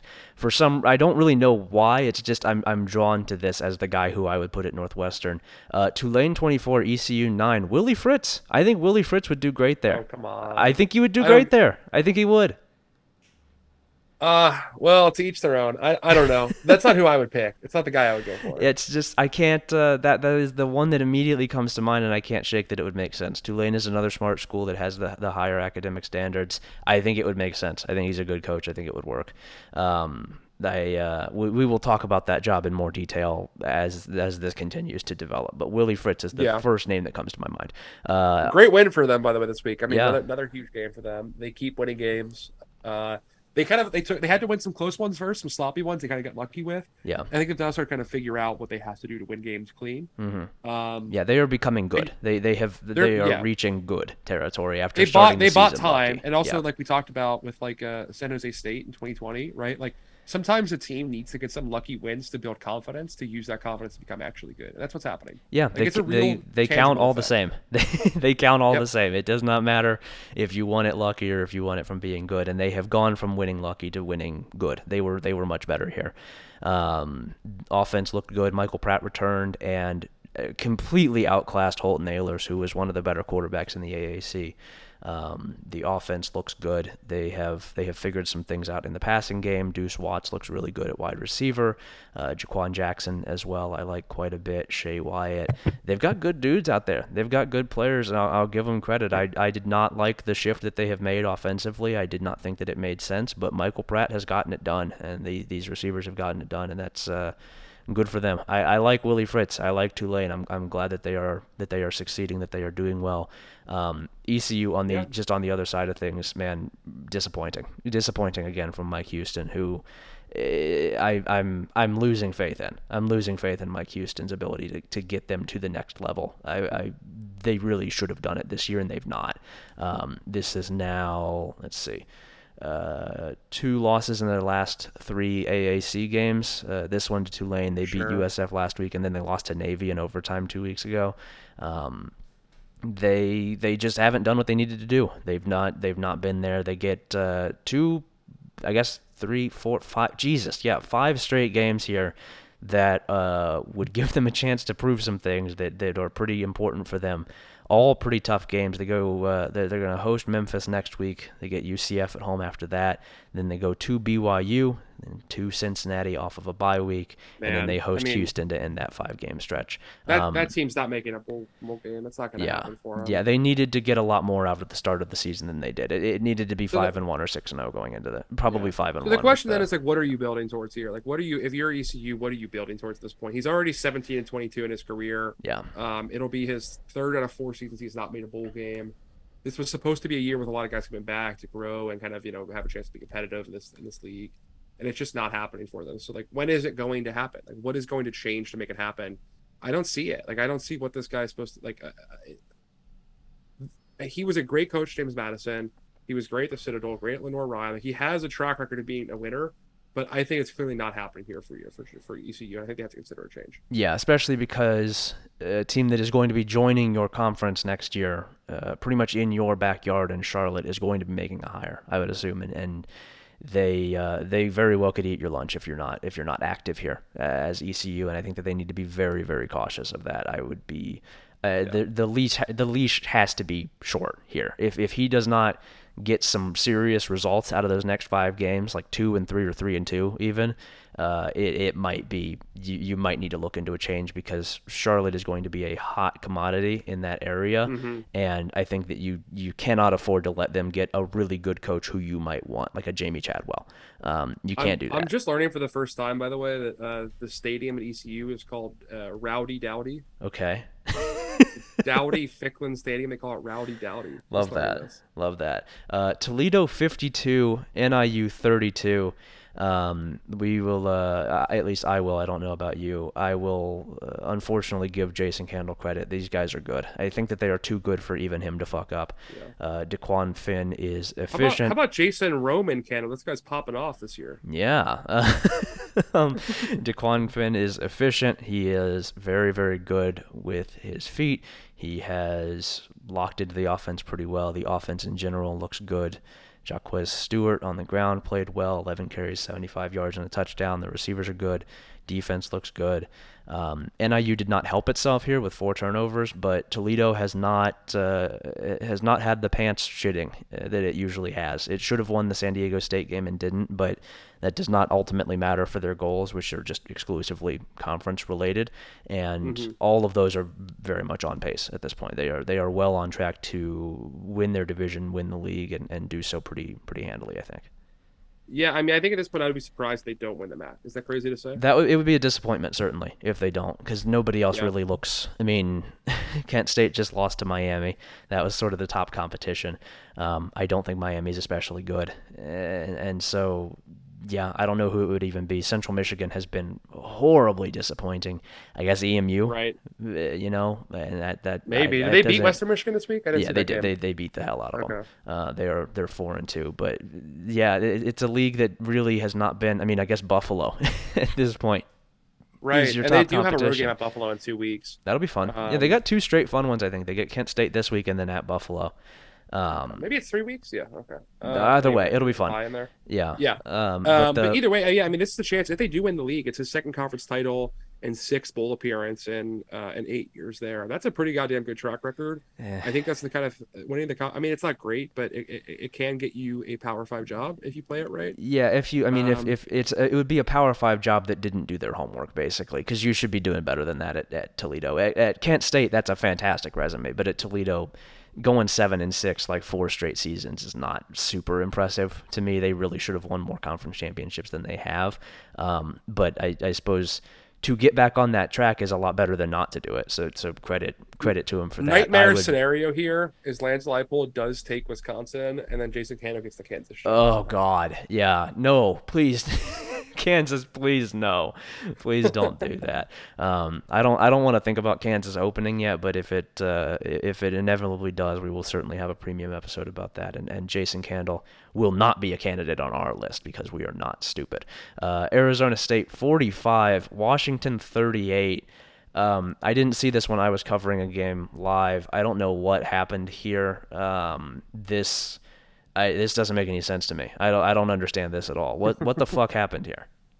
Uh yeah, I mean they blew it, right? They just they yeah. just uh they they absolutely freaked it. Uh Michael Penix um was not very good to be honest. I mean he completed like 60% of his passes, but he was average less than 6 yards an attempt. He threw a pick.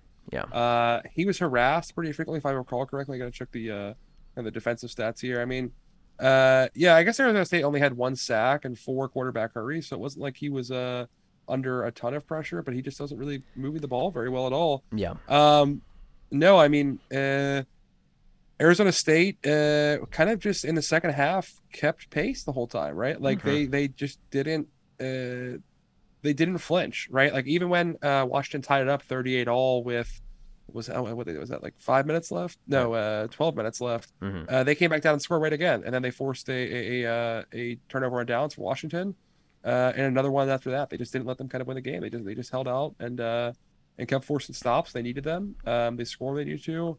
I don't know where the fuck this Arizona State team came from. It's certainly not they looked like all season. Yeah. Uh, but credit to them for doing what they had to do. Um, they weren't even that good. I don't know. Like they, they like they weren't. I didn't come away like impressed by Arizona State. Uh, speaking for myself, like they just kind of were. They won the game. I, I guess Yeah. it's kind of the only way. I, Yeah, Like- they, they they did it. Somebody had to win, and they did. Um, yeah, there weren't a lot of turnovers. Like each team only turned the ball over once. It was kind of just someone had to win the game. Yeah. Um, I don't know how to pronounce this kid's name, but the uh, they they they had a different quarterback in this game than Emory Jones, who was seven of nine for 61 yards. Trenton Bor- Bourguet, Bourguet, uh, who is a, a redshirt junior, not like a new member of the program or anything, but he was 15 of 20 for a buck 82 and three touchdowns. He was good. He stepped in and he was he was really good at quarterback. Yeah. Um, the the the main the main thing here, uh, watching the you know the the condensed version of this game is that we talk about a lot. Uh, we talk a lot about Caleb Williams struggling with heavy zone defense, with uh, dropping seven, dropping eight into coverage. I'm gonna put Michael Penix in that territory as well because that was UCLA's solution. Um, judging by the pressure stats here, that was Arizona State's solution. I think that Washington is going to need to find a way around that because they have really struggled with with uh, uh, you know dense secondaries. That that the offense does not seem to work especially well against heavy zone stuff, and that can kill you if, if you if if something like that gets out, and if Arizona State is aware of it, uh, everybody else is too, and you you got to find some counters to it. You got to find some answers because they've not had them the last two weeks. Um, and uh, things have things have spiraled here a little bit for a team that looked really promising to start the year. Georgia Tech Yeah. 23, Duke 20 in overtime. Georgia Tech Man. is is two and zero, right under under Brent Key. It's true. Uh, they are legally two and zero. You have to say that. Yeah. Uh, but he has gone two and zero. Uh, disappointing loss for Duke, and and also the other thing to mention here, Georgia Tech. Not only are they two and zero, uh, they now control their own destiny in the ACC. Yeah, Uh, they are they sit alone at two and one. They have wins over the only other one loss teams in the division of Duke and Pitt. They beat Duke Uh-huh. and Pitt back to back weeks. They still have a game against North Carolina. So if they, they control their own destiny for a chance at an ACC title game, which is Wonderful. very very funny. wonderful. I mean, you'd have Um, to hire him at that point. Obviously, I'm, I'm that that the easiest thing in the world to say. You would have to If hire he makes him. a bowl game, you have to hire him. Yeah. I- if you if he wins like two more games, you probably have to hire him. Yeah, he Brent Key is uh, for those of you uninitiated. I believe he is a he's an alum, right? He, he I think he played there. Um, longtime offensive line coach, I want to say. Um, Okay, sure. I'm taking your word for it. I'm not doing any research. let me uh, let me Uh, let me pull up the actual resume here. I'm, I'm speaking on. they on, get a uh, they kind of get uh, they have a bye week but it's a short bye week because they play uh, they play virginia on a thursday Mhm. uh, not this coming week but the week after uh, and then go to is this a sunday game uh, I think no, some sorry of the, back to saturday I think some of the schedules are, are fucked up. It seems like some of the dates are wrong on on the uh, on on some of the schedules. Um, either way they, they only play two games over the next like 24 days mhm. Uh, so and, they, and they're uh, home against Virginia at Florida State. If this team goes to if they if they split those games, Yeah. Uh, if you're four and four after eight weeks, you have to be fucking thrilled at Georgia Tech. Yeah, absolutely. Um, yeah, Brent Key, Brent Key, just for a little bit of reference, he did play at Georgia Tech. He was a right guard under George O'Leary. He spent a lot of his early career under O'Leary. He was a, an assistant for him at UCF for a while. Um, and then he spent three years as Alabama's offensive line coach, and he has been with Georgia Tech for the last four. Um, really fun. There was a I, I don't know if they've put out another one this week, but last week there was a really great video of him giving the the post game like locker room speech, um, Uh-huh. and you could see just like how sort of emotional he was and how excited he was about this. Uh, really cool. I, I like to I like to see that. I'm I'm pulling for him. I'm glad that they. How about have- uh, how about this? How about they call him Brent Key Bump to give this team a boost of energy? Yes, I like that. Yeah, I like that. Um, but uh, yeah, absolutely good. Uh, good for them. I'm I'm happy for them. I'm glad they're getting to have this success and that they are. Uh, going to win the coastal. It seems because somebody has to fucking do it. Uh, that's Someone uh, has to do that's it. good. I mean, I don't think they're actually going to win the coastal. They're probably going to find a way to lose these games. I would like, assume, yeah. I, I don't think Georgia Tech is very- actually good. I'm under no illusions that they're actually good, but it is but still fun that if they, they these win, games. like, look, here's the thing: is they can win that Virginia game. Virginia is terrible. Absolutely, they can win the Virginia game. Yeah. So at that point, if you have three wins in a row and another long break before you play your next game, like that's real momentum. Yeah. Like, like that's not a small thing to to have. Like, Yeah, the, the Like, talent think- gap is not that wide from some of the other teams in the Coastal. It's not like they have to go beat Clemson and NC State and Wake Forest to win their division. Like it's not that big of a talent gap. It's it's a talent Right. gap, but it's not huge. Yeah, I mean, you find a way to like, you know, beat Virginia, be competitive against Florida State.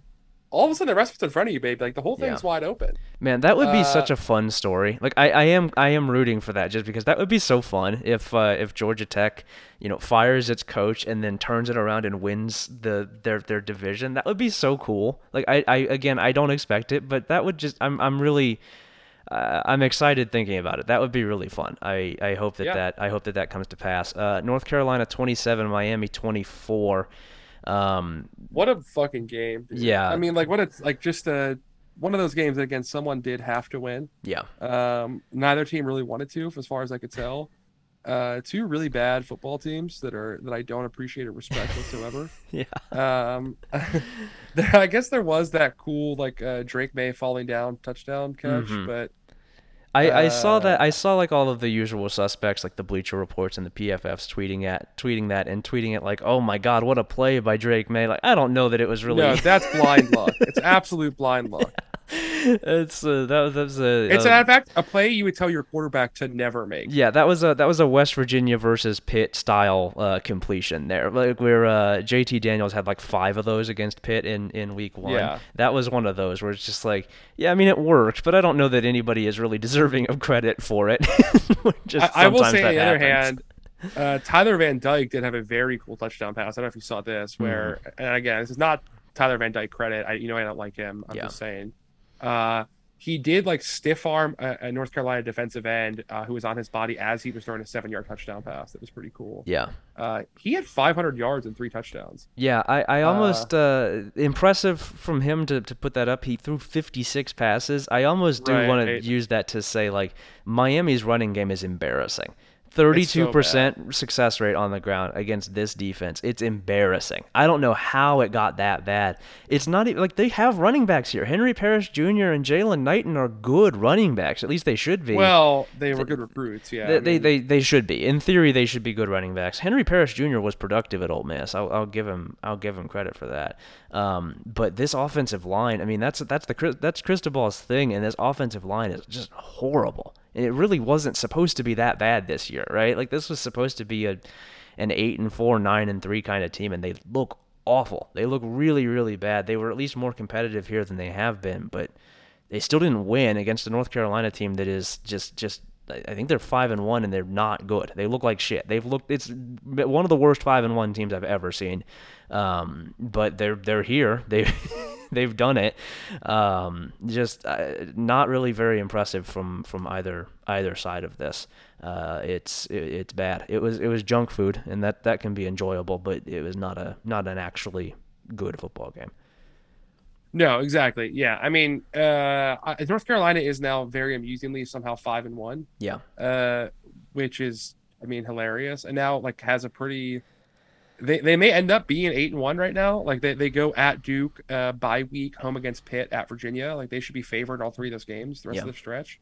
Uh, so we're gonna we're gonna be talking about like an eight and one top fifteen North Carolina team. It's absolutely terrible. Yeah. Uh, of going to course. get beat down at Wake Forest. That'll be fun. I mean, that'll be fun to see, I guess. But, um, I don't know. It's I, I guess this is like we made fun of Mack Brown the offseason for getting all those recruits that were doing anything with them. I guess he's doing something with them, kind of like they're Yeah. here. He's winning junk food games, which is better than he did before. Yeah, at least at least they're not losing them. That is, we can we can give them that compliment. Uh, UTSA 31, Western Kentucky 28. Uh, congratulations to UTSA on winning the CUSA again because they are not going to play another one-score game this season. Uh, the back six of this schedule is FIU, North Texas, UAB. Louisiana Tech, Rice, and uh, UTEP. Their season is done. They have finished the season. They are they are going to go ten and two. uh, good for UTSA. Um, fun game. did you see Bill Connelly's tweet about uh, about one score games with uh, I did not. Western Kentucky? No, I did Uh, not. let me pull it up here really quick. Um, while you do that, I Um, will say this was uh, Western Kentucky was able to keep this close at the end to, to, to make it a one score game, and Austin Reed played well. The offense in general was good, but UTSA did have a pair of fumbles lost in this game, and I, I don't think that it was actually really as close as the final score indicated. UTSA does enough to win. Frank Harris, I thought, played well. Brendan Brady played well. Um, but uh, he and Traylon Smith both had fumbles. Uh, Smith had two. Brady had one. Each lost one. Um, if that doesn't happen, this is not this is not anywhere near as, as close as the final score here. Uh, UTSA was better. They're the best team in the queue, so they are they are still very good, just like they were last year. Yeah. Um, I, I guess over their last. Sorry, really quick here. Uh, he deleted the tweet, but I'm just pulling the number out myself. Mhm. Um, Western Kentucky is now 0 3 in one score games this year. Mhm. Uh, last year they went one, two, three, four. Uh, they went 0 and 4 last year. They're now 0 and 7 in their last one score game. Their last seven one score games. Oh no! Uh, If you go back to the year before that, oh no! one, two, one. Uh, I guess they were they were three and two the year before that. So even then, they are now they're now three and nine in their last uh, last twelve one score games. Man, that's uh I guess you can swing that as a positive of it can't possibly continue on this like it will eventually turn around and they will start to win one score games. But Jesus, man. Tyson Helton's star would be so much brighter if just wins a one Yeah. score. And I don't I don't think it's like game, Scott man. Frost. I don't think it's Scott Frost syndrome either, where it's like Yeah. he's finding a way to lose them. They're just tough games. Like they're just. Yeah. In fact, I think if anything, like they're less talented and are getting close by virtue of like how well they're playing. Yeah. Um, Yeah, that that But- that would be that would be frustrating for sure. I, I think Western Kentucky is firmly the second best team in the CUSA, but UTSA is better. UTSA was better here in the uh, one more comfortably than the final score indicated. They were probably 10, 13 points better, I think, than than Western Yeah. Kentucky. Uh, they're good, very good program. Um, Utah State 34, Air Force 27. This was the game that I was covering, as I do every week for Utah State at the Egg Ship. Um, the, I, I said in the in the preview coming into this that I think Utah State might have something for them. Uh, they did. They have they have completed a what was uh, essentially a three week process of uh, gradually playing more of a football game. They played exactly one very good quarter against UNLV. They played a good half against BYU, and they played a good game here. They played a, a full game. They uh, they they threw the ball well. Cooper Legas, quarterback, has been a revelation. He he threw the ball well. Brian Cobbs was fantastic on the outside. Uh, they ran well. They are now. I, I just a, a stat that I pulled leading into this game. Uh, Air Force is very good fullback Brad Roberts. He when he rushes for at least 100 yards, as he did here, he had uh, buck 36 on 29 carries. Uh, when he does that in the last three years, the three years that he has been their starting fullback, um, they have now lost, including this game, uh, twice in I want to say 14 games where he had at least 100 yards. It might be even more than that. Uh, so I believe they're 12 and 2. Both of those losses are to Utah State this year and last year. They're the only team that can beat Air Force without stopping Brad Roberts. They don't need to. It doesn't matter. Um, great, great game for them. Much needed. Uh, they they had been they had been like I said working to this. They looked fantastic. Uh, they were they were the better team. They closed it out when they needed to. Defense did what it needed to do. Um, this is your new, as funny as it sounds, because they're two and four. This is your new mountain favorite. I think. I, I'm not confident in Wyoming. I'm not confident in Boise State, uh, and those are the only other teams in the conference or in the division who are really even worth thinking about with Colorado State and New Mexico struggling. Um, Utah State controls its own destiny in the conference and, and could very well rattle off six more after this one and, and be right back in the conference title game. Uh, great win for them. Very, very impressive. But also want to say, I mean, Air Force, one of the more disappointing teams in the country, right? Like, Yeah. has been like, I mean, like really underperformed for a couple weeks. I guess from them. Yeah, the the offense has not been quite as dynamic as I think they were hoping for it to be, and the defense, the defense especially, has been disappointing. The defense really needed to be better than it has been. Um, I think the uh, the the loss of uh, is it John Rudzinski? Is that his name? Um, That's right. to uh, to Virginia has has hurt them. They still have pretty good counting stats, but that is a result of the triple option more than it is of them being good on defense. On a down to down basis, they are not impressive defensively, and that uh, that bore out in this game. So good, uh, very very good win, very important win for Utah State. Uh, disappointing from from Air Force this season. Uh, Texas State 36, App State 24. I don't know. I don't know this. I don't understand this. This doesn't make any sense to me. My eyes go out of focus when I look at it. Um, I don't really have a ton to say about this. Just it, it doesn't it doesn't compute. It doesn't make any sense. Yeah, I mean, what a disappointing year for this team overall. I mean, they yeah. just completely underdelivered in every capacity. This game is by far the worst example of it, but but this just it's disappointing. It can't happen. It yeah. can never happen. Yeah, it's, uh, it's uh, very disappointing like from you're, them. You're the most talented team in this conference. You're close to it every single season. Um, they're now three and three on the year. Uh, and they still have games to go, uh, like at Coastal and at Marshall and at Georgia Southern. Uh, like, like this they get, not, like, yeah, they, they get Georgia State at home after a bye week on the on the 19th, a midweek game as well. That is not going to be easy either. Uh, they yeah. they have they have five conference games left against five at least competent teams. They they lost to the worst team in the conference uh, yesterday, and that that is not is not good. They have blown opportunities at, at wins that they really should have had. They should have beaten North Carolina. They should have beaten James Madison. They didn't in either game, and, and now they are also losing games that they really shouldn't. Um, Shawn Clark, disappointing, very very disappointing. We have not been especially high on him in general, and he is not he is not doing with this program what you should be doing with this program. I think as a as a coach, he is in he's firmly in the Ryan Silverfield territory. I don't like him. I don't mm-hmm. think he's mm-hmm. doing a good job. Uh, USC 30, Washington State 14. This is the exact same game that USC has played every week. Uh, Caleb Williams is just not. He's just not what people think he is. He's fine. He's he's a fine quarterback. He's okay. Uh, Travis Dye kind of rescues them here. Cam Ward started really hot and then completely fell apart. Uh, he was like 10 of 13 for 150 or something a quarter into the game and then had nothing going for the rest of the game. Um, I think Washington State is competent, but this is just USC has won this way for like a month now. Uh, I, I, don't have a ton to say about it beyond that.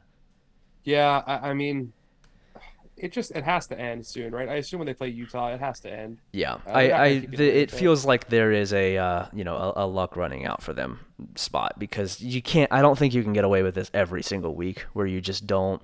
They don't seem to have that ed- that edge to really put games like this firmly away. They're winning. They're winning with talent. Um, but it doesn't seem like they do anything that is really dangerous enough to make me think that they're not going to slip up at least once or twice before the UCLA game comes around. Sure, sure.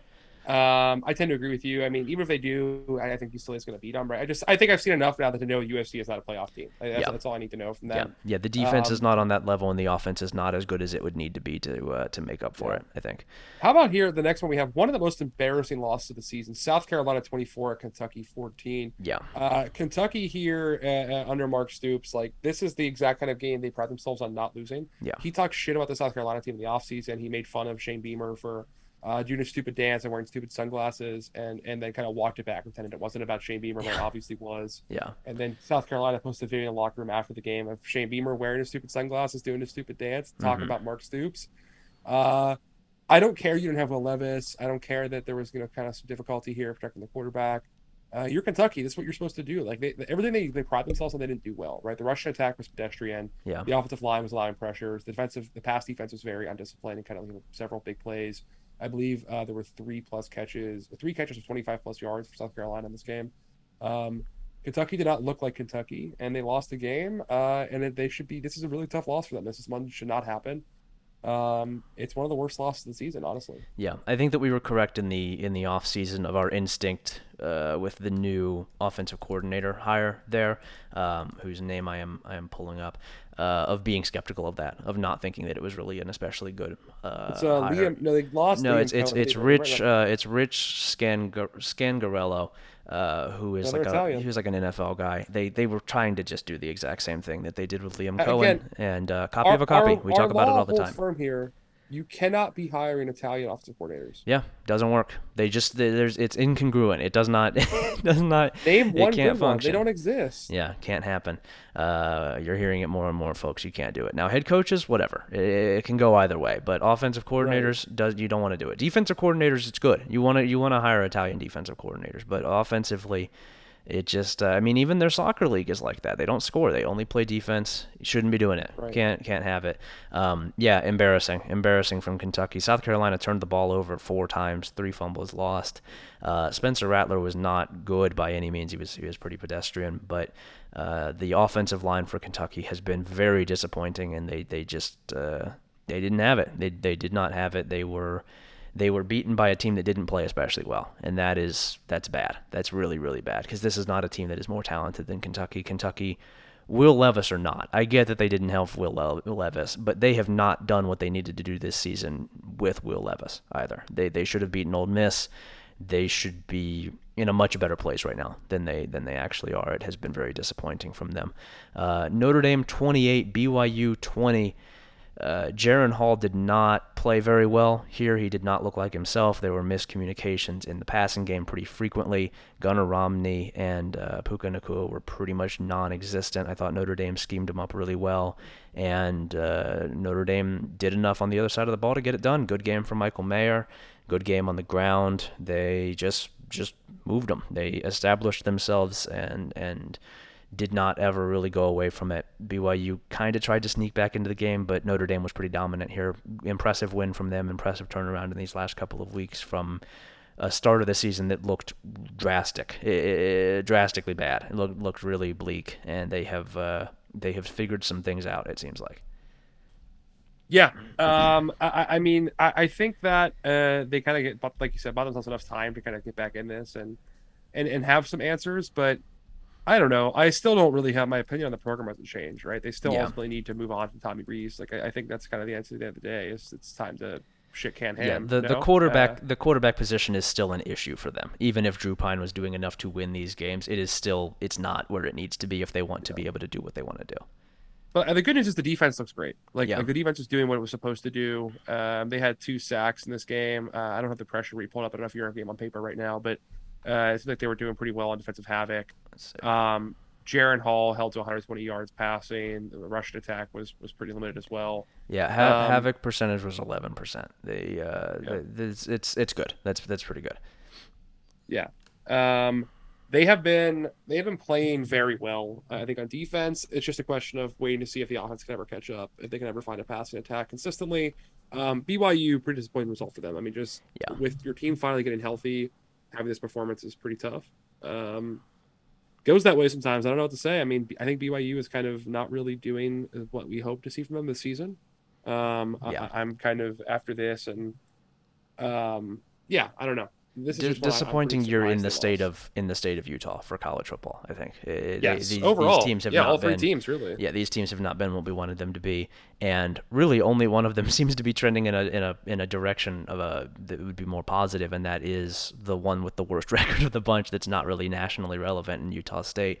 Very funny. Very funny that that is the way that this has gone. Not what people expected coming into the season. Certainly not what we expected. Um, disappointing for, for BYU, which really should be doing, I think, more than it than it has this season. Um, I will also mention Notre Dame is going to be five and two with a road trip to Syracuse on the 28th because they get Stanford at home and then UNLV at home the next uh, next two weeks, and then at Syracuse, and then they get Clemson at home uh, right after that two uh, two pretty big ones for them for for probably for the future of the program. That Clemson game is going to be a, a nightmare, just a terrible football game. Really, really, really bad. Really not fun to watch. Um, yeah, uh, I mean, man, I don't know. I'm praying on I'm praying for Syracuse. I'm hoping they can make something happen. that we'll would see. be that would be good. Uh, Illinois nine, Iowa six. Bret Bielema stays on the warpath. Um, not not a not a good game from Illinois. Not a good game from either one of these teams. I if I was one of these teams, I would not claim this result uh, personally. I would not I would not take responsibility for this. But uh, Illinois was better. Illinois did the Iowa thing better than Iowa did, which is what Illinois has done all season. Is that it it, yep. it takes your form and then beats you with it, which is very very funny. It's a very mean yeah. way to do things. Um, well, specifically, they he just showed up in Big Ten West and said, "Hey, there are like of these seven programs." Us and four others want to do things the exact same way, and the yeah. two teams aren't that good. Yeah. Uh, yeah. He basically so, his bet is that he thinks he can do it better than these than the the other coaches who are trying to do it. Like he said, there right. are yeah there are three or four other programs that try to do this, and he thinks I can build the program better and I can manage the game better than they can. And yeah, he's right. He, he can absolutely he can. He is right. He is as long of as he can get Ryan Walters or a coordinator like him for Yeah. his, to run his defense, he's correct. Yeah, and that I mean, uh, given the success that Walters has had here and the success that you can have opposite that offense, it's an offense that's very, very kind to defensive coordinators. I have no reason to think he can't keep doing that even after Walters departs for presumably a bigger job, a head coaching job, uh, here at some point. And uh, yeah, I have no reason to doubt that that, that Bret can continue to build this up into a uh, a pretty reliable program. It's you know the Big Ten dynamic is going to change a little bit with the uh, dissolution of the divisions and with the addition of the two Pac-12 teams. But uh, Well, the, the I- division thing is not confirmed yet, by the way. it's not confirmed. I don't believe they've actually reported on it yet. I don't think they've like, had. Uh, Well, I, I think we can kind of I think we can kind of assume. Regardless, You can assume it. Yeah. regardless, he is better at this than than the coaches who are trying to do it in the Big Ten. He has done a better job of it already in two years with a program that is not on that level of of uh, of, of talent, or at least wasn't when he showed up. Um, he's good at it. He's really good at it, and and uh, it's fu- it's funny to say that after a nine six win, but more proof of concept for him. He's he's he keeps doing it. This is what they want to do, and they do it. Uh, good for good for them. Illinois very much one of the favorites in the West. I think that right now in my own estimation, it would be them and Purdue. I'm looking forward to that game on the. Uh, I I think it's November 11th. Really, really excited for that one. I think that'll be a really fun It's- game. It rocks to uh to win a game where you average less than uh, four yards in a passing attempt. Yeah. Uh, also, by the way, I'm gonna point that out. But no, uh, yeah, I mean, credit to Chase Brown, by the way, and again, put up 100 over 160 all-purpose yards in this Iowa defense. He, defense he was grinding out yards too. He he had to work for them, 100%. and he was getting them. He is he's 35 so fucking touches good, for dude. 163 yards. Yeah. Yeah, Uh, that's a workman-like performance. I think he, he's averaging like 4.6 yards a touch uh, in that game, but like he's damn you gotta impressive. do that sometimes, right? You gotta Yeah. do it. Yeah, get get scoring position, set up field goals. Uh, he had like one long run. That's about it. Yeah. Uh, Brian Hightower had a nice explosive pass play, but like as you might expect, this was just a game where it's a matter of grinding out small uh, chunks of yardage at a time. Yeah, Um, also, again, one more thing on the Illinois defense here. They forced Spencer Petras to throw the ball 36 times, which you know is the exact opposite of what they want to do. Like, uh, they were they were holding Iowa to less than two yards a carry. Uh, they had to throw the football. They had no other choice. Yep. Um, Sam LaPorta played well at tight end for Iowa, but but that's like it. Yeah. I mean, the rest of his offense was toast. Um, Illinois kicks ass, man. Like they're just a mean football team. They are a nasty little football team hmm uh, and, and the rest of their schedule, if they have a chance, I, I like you said, they're like not only one of the favorites in the Big Ten West, like this team can win nine games. yeah, Uh, yeah. Absolutely. The rest of the schedules, if they beat Minnesota this week, after that they go into the bye week with the remaining schedule of at Nebraska, home against Michigan State, home against Purdue, at Michigan, at Northwestern. Mhm. Are Yeah. they going to be favored in all but all of those games but the Michigan game? I think I think so. Yeah, I think they I think they should. Um, good for them. Absolutely good for them. And, and Chase Brown. I know this is not our usual purview, but man, that guy's gonna be a good pro. He's he's just Yeah. so he's so crafty. He's so good at what he does. Really, I, really uh, fun and and uh, talented running back to watch. I've talked about this before, but I am in a developmental dynasty league where you take players who are currently in college and high school, Mhm. and I got him with the very last pick of the devy draft. Oh, let's go. Hell yeah. Uh, so I am excited to have him on my team. Yeah, Can't wait. Alabama 24, Texas A&M 20. It's very funny that Alabama keeps doing this, that they cannot figure out a solution for the worst offense in college football, but they can't. They can't figure it out. Um, Texas A&M ultimately comes up short here with a very, very bizarre play call to end the game that ends in a Haynes King interception. Um, Evan Stewart was good here, eight catches for 94 yards. Alabama, without Bryce Young, Jalen Milroe is not moving the needle. He does not do it. He does not. He does not get it done. He ran well. Jahmyr Gibbs ran really well. That was ultimately the difference here. Um, but yeah, troubling, troubling from Alabama. Um, I, I am now also firmly. I'm, I'm probably a, a week or two late because you've been on this, but uh, yeah, Ohio State probably should be the number one team in the country at this point from what we have seen because Georgia and, and Alabama have both had some real clunkers here, and this is this is another one for Alabama and, and sort of a continuation of some of some of the trends that we have been talking about for a while now with them. Wide receivers don't look very good. Uh, you know, they, they don't really get separation. And I know they didn't have Bryce Young, but the wide receivers still don't look very good.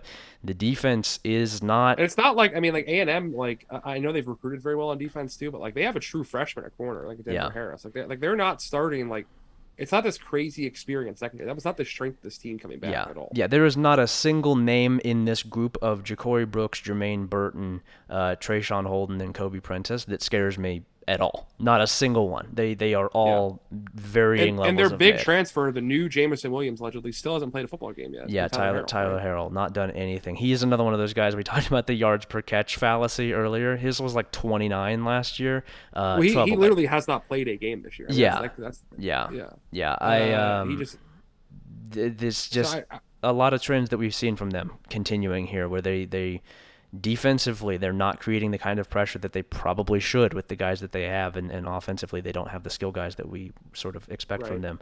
Um, yeah, I do think. Jahmyr Gibbs is starting to come on. I'll give them that. Like their running attack is starting to kind of figure it out a little bit. But Yeah. he's a 205 pound running back. Like how many how many games can you give him 35 carries? Yeah. Like, can you rely on him as a bell cow back? I don't think you can in the SEC West. You're like week in week out. I don't think that's going to work after a certain period of time. Yeah. Uh, on the other hand, Georgia has has a, a similar problem too, where uh, they've now won uh, three consecutive games without throwing a passing touchdown. Mm. Uh, they're just running the football at will. Yeah. uh, which is like not obviously you cannot do that when you play good football teams. Like you can't just not move the football through the air. Yeah. like you ha- you have to be able to do that if you're going to play Alabama and beat them.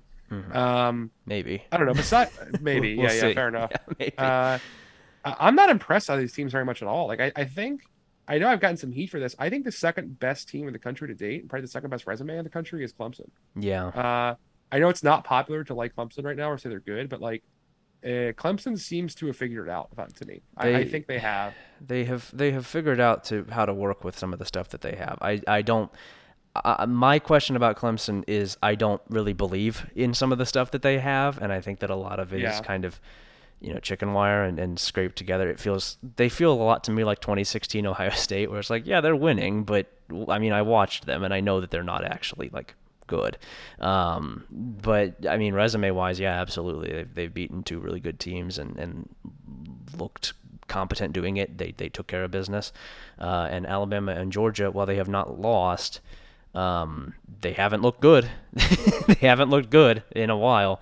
I've not seen like the kind of dominant performance from from these teams.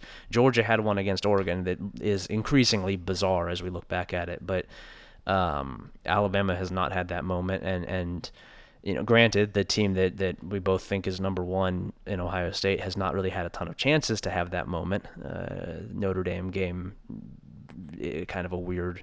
I don't really know how to think about that game. Um, Ohio State has not really had that opportunity, but they also have not had a, a pants shitting like this. Ohio State has not been seriously threatened to this point, whereas Alabama was on the edge of losing this game, on the edge of losing to Texas. Georgia was on the edge of losing to Missouri. Um, yeah, it's, it's weird. It's weird for both of these programs right now. Uh, very funny again that Texas A&M could not close this, that they could not figure out a way to get into the end zone and win the game.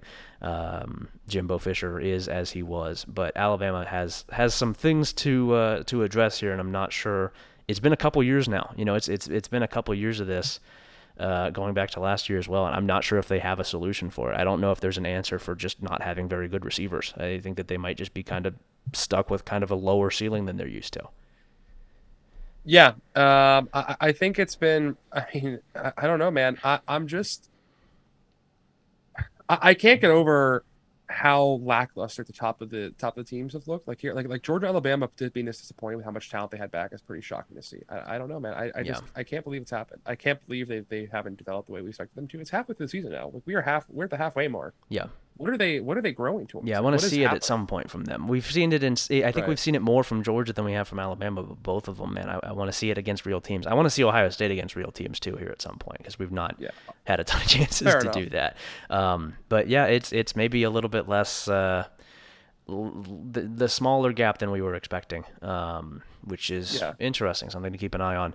Uh, Uh, also, it- really quick, before, just while before I let you go on this, because I, you, I know I really like to have you talking about the top teams in the country. yeah, Uh, while we're talking about Ohio State in uh, Alabama and Georgia, Michael Hall yesterday for Ohio State. Did mhm. you watch any of that game? Did you see any part of this? Um, I saw very briefly. I, I, I popped into the playback stream that you all did, which sounded like it was a blast. Uh, before I went Oh, we over had to the Utah fun, State yeah. game, but um, no, I missed most of it. I was I was out covering Uh, pregame s- stuff. So Michael Hall played uh, seven snaps uh, uh, on on Saturday, and he had two and a half sacks.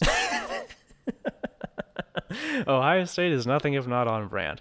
They love to Well, that, that was a pitch count. He was at a pitch count I just for, see. for like uh, injury I reasons. was, I was but, gonna uh, say they love to have guys play like ten snaps and just be like the most dominant ten snaps you've ever seen. Yeah.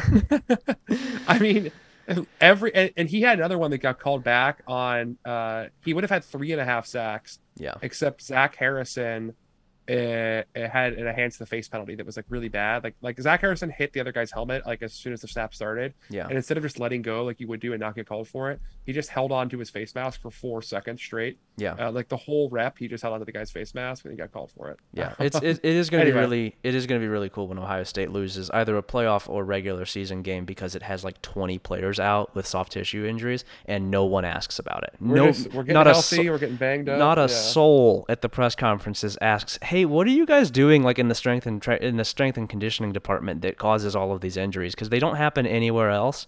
Uh, it's just you. it's like It is abnormally things high. that It's things that happen nine- exclusively to bad strength and conditioning programs. Yeah. Uh, nine starters have now missed at least one game for Ohio State. Stu- Uh, stupid nine of the program. 22. Just a stupid Yeah, program. it's, uh, Does not not understand what it is what it is doing in the strength and conditioning department, and it will cost them. Uh, NC State 19. Not this year. We're winning the title this year. We'll uh, we'll see about that. I have seen Ohio State uh, lose some games because of injuries. I don't know that we can predict it necessarily. I think that that could be a possibility. Uh, NC State 19 will close out with this. Florida State 17. NC State's offense is so disappointing. It it just Yep. Ugh, God, it, it's it's so disappointing. Me off. Devin mad Leary. Devin Leary does not have the guys outside that we were really, really hoping he would have. Nothing from Thayer And, and Thomas he's here. also like he has been he's disappointing also as not- well. Yeah, Leary himself is not making enough happen either. I think, but Yeah. like certainly the the bulk of the blame is on the lack of receiver development. But like he needs to do more. yeah, and also fuck Tim Beck. This guy sucks. This shit is terrible. I'm tired of him. It, it is. It is. I it can't is believe we defended really- him on the It's boards. it's really nasty. Um, they uh, they do enough here. Florida State has a has a really bad turnover on a fade to end this game. Really hard to throw an interception on a fade route. that takes some fucking doing, uh, and he did it like a like a goal line fade route. Um, he had a good game otherwise. It's too bad that that was sort of the lasting thing. He his his passing was not great, but he carried six times for 118 yards. Um, Florida State rushing attack was still pretty solid, but NC State does just enough to survive here. Not as fun as we were hoping for, but a win all the same, I guess, for NC State. I just we're halfway through this. We're halfway through the season now, and we have not seen really anything close to what we were hoping to see from NC State. It's disappointing. It's a disappointing season from them. Yeah, I, I have to agree. I mean, they still might end up winning ten games. That's the crazy part, though. Is like Yeah, I I mean, like the rest of the schedule isn't very hard. Like, I mean, there's not a ton of tests left they haven't played yet. yeah, Uh, it's just a matter of like, will anyone care? Like, if they if they have the quietest ten win season, like, sure, it's nice to have like, finally have that, but like, then what? You know what I Yeah. mean? Yeah. Um, I don't know. Uh, the, the what they have Syracuse next week, then a bye week, then Virginia Tech, Wake Forest, Boston College, Louisville, North Carolina. Yeah. Like, you better not lose more than one of those games. I'll say that. yeah, yep, for sure. All right, uh, uh, premium subscribers, we will talk to you all on the premium podcast. Uh, freeloaders, we will talk to you all on Thursday, but we're going to do so in a really threatening manner. We're going to do so Yeah. with a gun pointed at you. We've, We're gonna get nasty. Yeah, we're gonna get nasty. It's gonna get. It's. Uh, I mean, it's Jamal Khashoggi week, and you know it's gonna get nasty on that. So we'll. Uh, we'll talk to you guys then.